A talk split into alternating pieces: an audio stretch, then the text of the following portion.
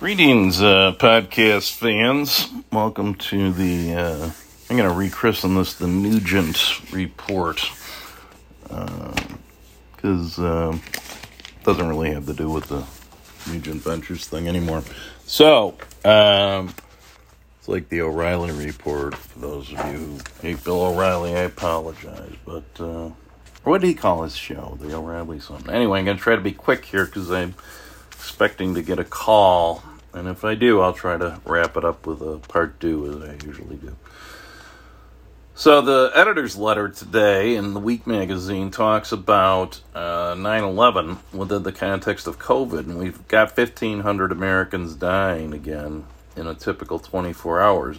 It's like a 9 11 size death toll every two days, which is a good way of putting it in, putting it in perspective. Just as in war, uh, we have to defend each other, compared with what was asked two decades ago, the struggle uh, requires minimal sacrifice. Just get the vax and wear the mask. Uh, about a quarter of the vaccine eligible population has refused or failed to do so. So, uh, Thunis, Thunis? T H E U N I S Bates, the managing editor, says September 11th we were victims of uh, foreign madness, and now we're victims of domestic madness. And I have to say that I agree with that. Uh, this is nuts. And we need to get everybody vaxxed here, folks. So the GOP is not helping with that. They're fighting the mandates. And um, this is not a party I really identify with at all anymore, unfortunately, because the only alternative is a party I don't identify with anymore either. 54% of total U.S. Americans are vaccinated. So that's not consistent with the uh, quarter of the population referred to earlier, but not everybody's eligible. Okay, you got a lot of kids under 15, I think it is, or whatever the cutoff is now, that aren't eligible. So, uh, but only half of the people who could be are, and that's crazy, you know? So, Leana Wen says the latest Biden plan falls short. Um, that vaccination should be required for air and rail travel, and local government should be encouraged to mandate vaccinations for patrons of restaurants, bars, and gyms. San Francisco and New York have already done that. Um, schools should require students over 12 to get vaxxed, and I think that number will go down. You know, or else stay home, stay out of these places.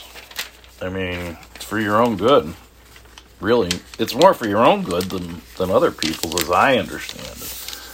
Uh, one of the things that prevents people from coming back to work if they're vaccinated is they could get the vaccine or they could get the virus and take it back to their unvaccinated kids. Uh, this was pointed out to me by a friend of mine from the American Academy of Pediatrics. So, uh, most Americans backed vaccine mandates, 62%, uh, 23% opposed.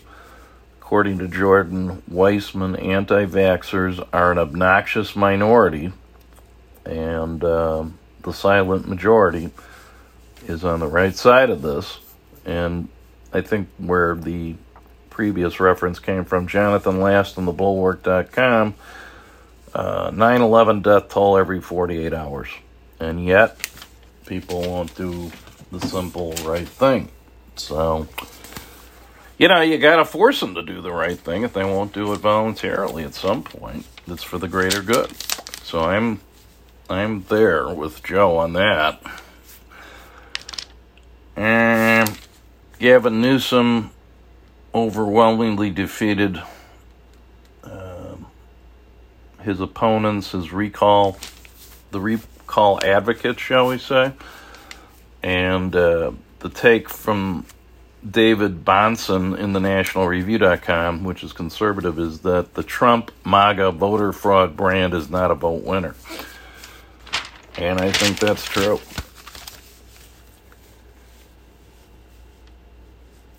So 9 11, controversy of the week. How did 9 11 change America? Fred Kaplan in Slate says it deeply destabilized our country and robbed it of its optimism.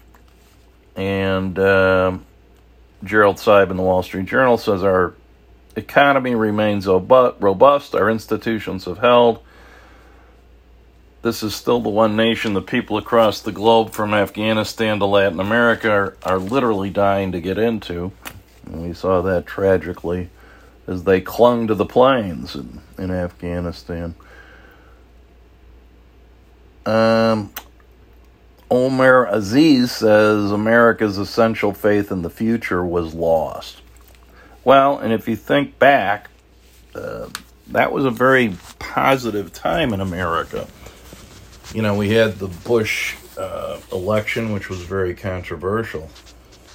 So it wasn't like hunky dory. But that was right at the end of the Clinton years, and the economy was really doing great. And, uh, you know, Republican win was not music to the ears of the Clintonistas, but, you know, Al Gore was certainly no Bernie Sanders. So neither is Joe Biden, for that matter. So speaking of the left wing, uh, Alexandria Ocasio Cortez uh, is mentioned in the Good Week, Bad Week. This is under Bad Week for mixed messages after AOC attended the celebrity studded Met Gala in New York City wearing a white gown with the red letters slogan, Tax the Rich.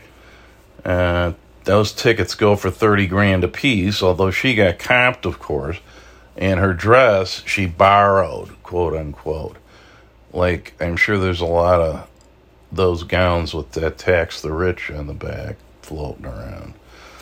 So these this is like radical chic back in the 60s. Tom Wolfe wrote a book called Radical Chic and the Mau Mau this or that. I forget the name of it.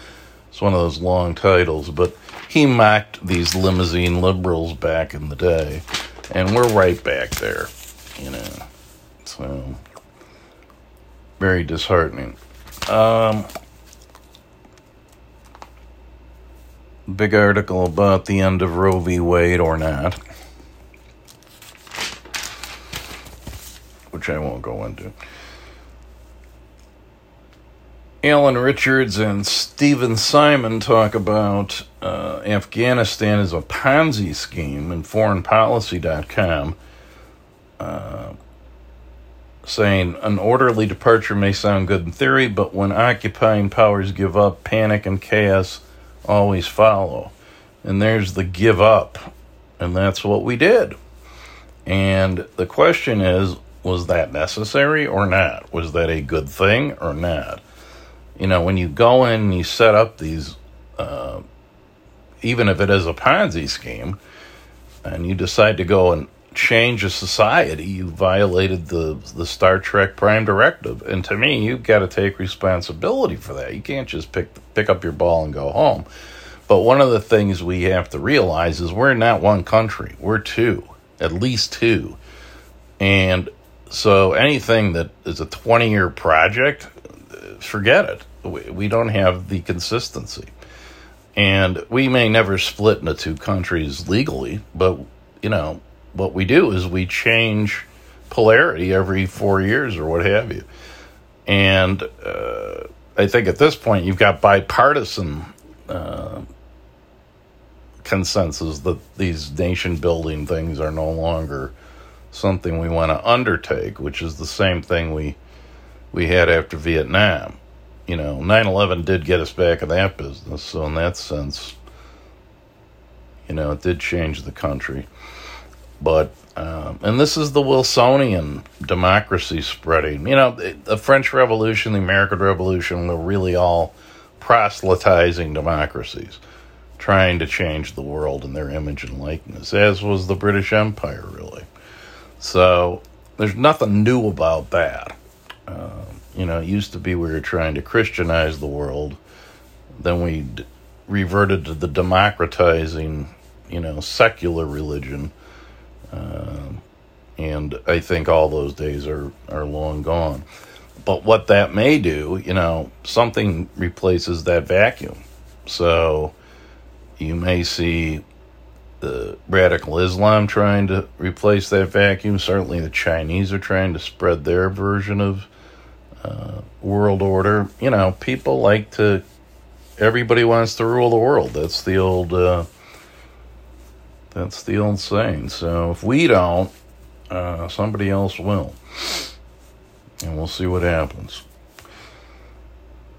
Now, here's a viewpoint from Anne Applebaum in The Atlantic. No one of any age, any profession is safe in the age of Zoom, cell phone cameras, miniature recorders, and other forms of cheap surveillance technology. Anybody's comments can be taken out of context. Anyone's story can become a rallying cry for Twitter mobs on the left or right. Students, professors, editorial assistants, editors in chief, all aware of what society they now inhabit, censored themselves and steer clear of certain topics. Avoid discussing anything too sensitive for fear of being mobbed or ostracized or fired without due process. And, you know, I suppose to a certain extent that's always true. It's just the the standards are different, you know. Back in the day, you said something about communism, you could get canceled, the blacklist. So the shoe's on the other foot now, but you've always had it being used to kick people in the ass. But this is the political climate now, and uh, you just have to be aware of that. Who knows? Things may change, things may not. You never know. According to Elaine Salles in Le Monde, a French newspaper, the United States has never appeared so alone, which is interesting. I thought we were ostracized by during the Trump years. But the French and all the other nine uh, Afghanistan allies, the post 9 11 anti terror coalition, were not happy with Joe for the way he pulled out in the dark of night.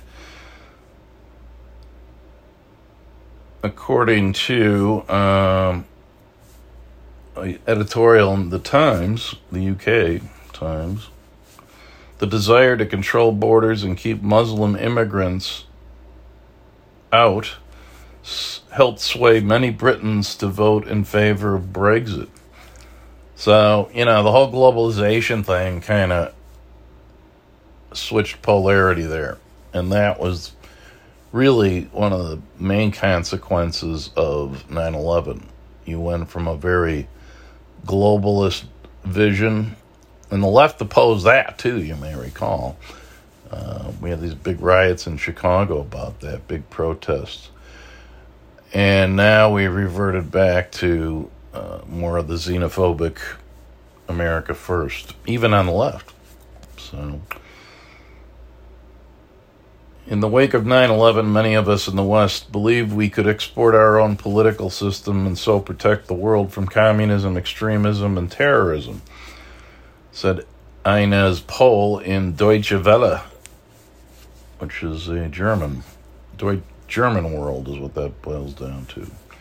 With the withdrawal from Afghanistan now complete, that dream is over. Biden has made clear that the U.S. foreign policy will be focused only on American interests, which is a lot in common with Trump, and on the great struggle with China, which leaves Europe uh, somewhat out in a void. The Russians have filled that by uh, replacing the U.S. in Syria, the Turks have done the same in Libya and others. Without the U.S. acting as world policeman, Europe will have to forge new alliances if it wants to hold back these anti democratic forces swelling at our borders. Well, you know, democracy is uh, not characteristic of the history of the world, so who knows? The Chinese appear to be conducting a cultural revolution 2.0, and on the investment front, I wouldn't touch a Chinese stock. I don't care how low they go. I may be wrong, but that's my view. I just don't trust them. And that's what I guess people have to ask themselves. You know, if if the Americans aren't going to rule the world, then if China, would you rather have China do it? I don't know. I wouldn't. Um, here's a comment on the, the political angle on this Texas abortion law is that it doesn't make very good politics. That Republicans are kind of like the dog that caught the car they were chasing. You know, now what do you do? And uh, if Roe v. Wade gets overturned, I mean, you're going to have that's going to be a real divisive issue. So look out. One more thing that might split this country in two, which I think is a non zero probability event. Um, according to Ma- Mona Charen, C H A R E N, I don't know if that's pronounced right, but who cares really? Uh, it would be far healthier for our society if states had the authority to set their own abortion laws, which is probably going to happen if Roe gets struck down, or else they're going to try to do something at the national level, which would really be a big splinter issue. Now, if you look at the vaccine globally, uh, 2.3 billion of 7.8 billion globally are vaccinated, according to Oxford. Uh, 1.1 billion have been infected, and several million of them are dead. 15, I think. So, you know, if 1.1 billion people were infected and 15 million are dead, that's not that bad, I guess, if you look at it as a percentage. But we have obviously 2.3, 1.1, that's 4. Point, no, 3.4. So you got about half half of them either vaccinated or infected and survived apparently. Um, so about a 50% more to go. We now rank 57th in the in the world tables for percentage of population vaccinated. Uh, we trail every European country, Western European country, except for Switzerland. So I don't know what's up with the Swiss. They're probably up so high they don't get it. I don't know. Terrorism. Uh, the war on terror is morphing, not actually ending, according to Asma Khalid and NPR.com, or on NPR.com, I guess. He says Afghanistan will become a safe haven for terror. The National Review estimates, according to Daniel DePetris, there are now 100 to 230,000 jihadist fighters, which is a big margin of error. Well, it's not that many compared to the troops of its opponents. So we'll see what happens. I mean, I think we've got a pretty good defense in place worldwide. The element of surprise was the biggest thing these guys had going for them. Under wit and wisdom, stupidity is always amazing, no matter how used to it you become, according to Jean Cocteau, and I certainly agree with that. Cardinal Richelieu said, Nothing is as dangerous for the state as those who would govern kingdoms with maxims found in books. Will Durant said, Education is a progressive discovery of our own ignorance. And I would say that's true. I had a psychologist for a while working with me on anger management. And, you know, he pissed me off. But, boom, boom. But seriously, folks, he said, I asked him, I said, what did you learn at the end of your PhD, you know, in psychology? He said basically all the stuff they were teaching me was nonsense, and I just gave people common sense advice. So that supports the thesis there. Now, there's some things that we, you know, we really do know, obviously. More of the STEM stuff, you know. Science, technology, uh, engineering, and math. Those are the places where you, you know, you find out you know more when you get done than you did when you started. One of these other things are simply explorations of ignorance. Piled higher and deeper, as an old friend of mine used to say about the PhD.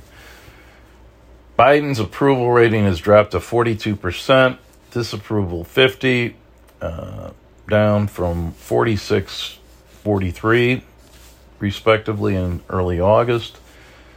54% approved of the decision to withdraw troops from Afghanistan, but 65% disapproved of how he handled it. Uh, 17% of Americans are keeping their vaccination a secret from at least some people who would disapprove. So that is bad because, you know, the peer to peer thing is one of the hugest ways that, you know, word of mouth is one of the biggest ways that uh, mores change.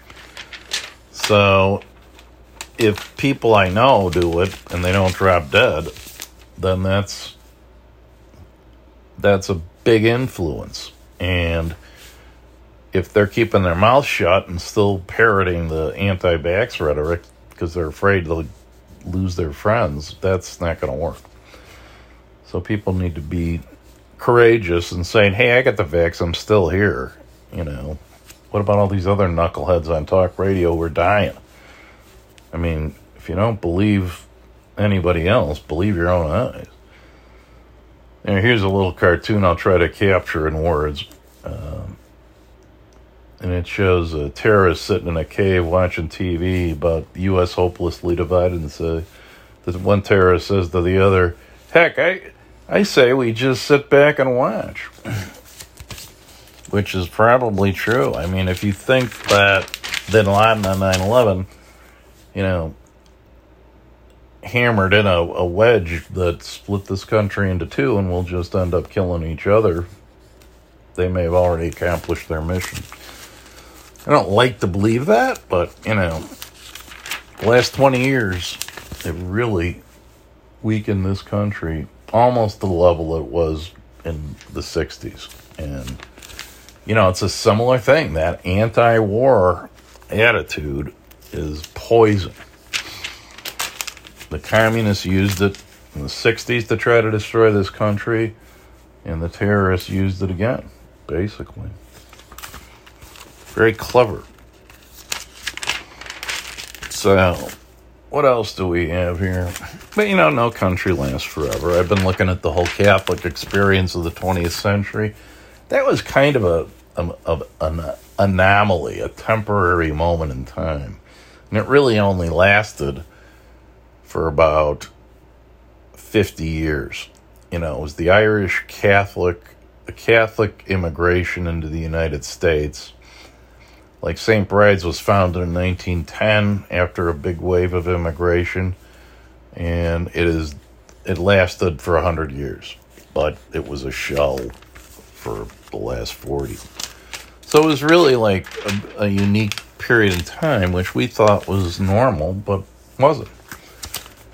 So it was all an illusion, I, I guess. Like many things, comes and goes.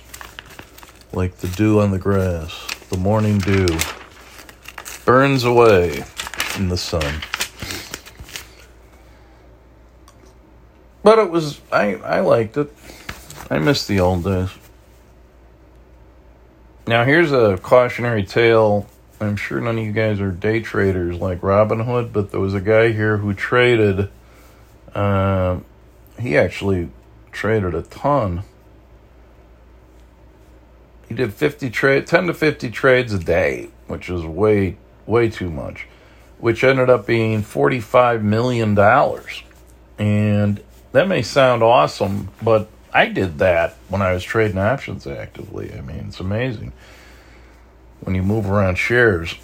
And he ended up with a $45,000 gain, but he had an $800,000 short term capital gain bill because he sold winners. So people think, yeah, it's easy to do this trading stuff, but, you know, there's huge tax consequences. And, uh,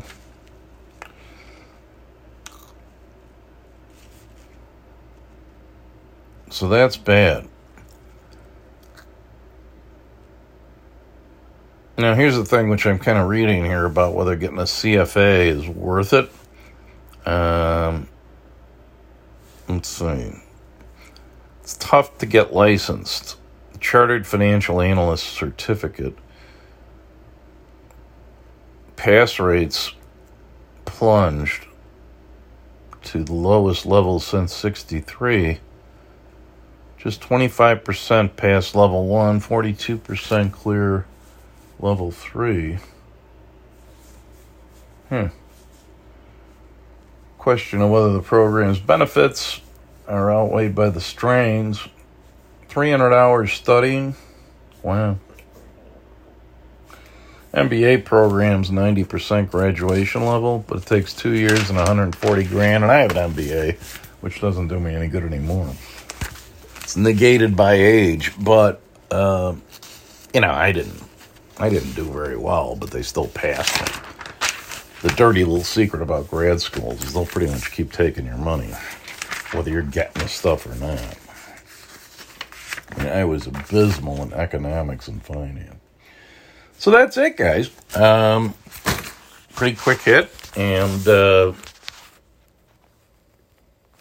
but in less than half an hour, saved y'all the trouble of reading the magazine. So um, live long, prosper, get your vax, wear your mask, get your booster if you can, and you'll live to listen to another podcast, assuming I live to do one. Talk to you later. Bye.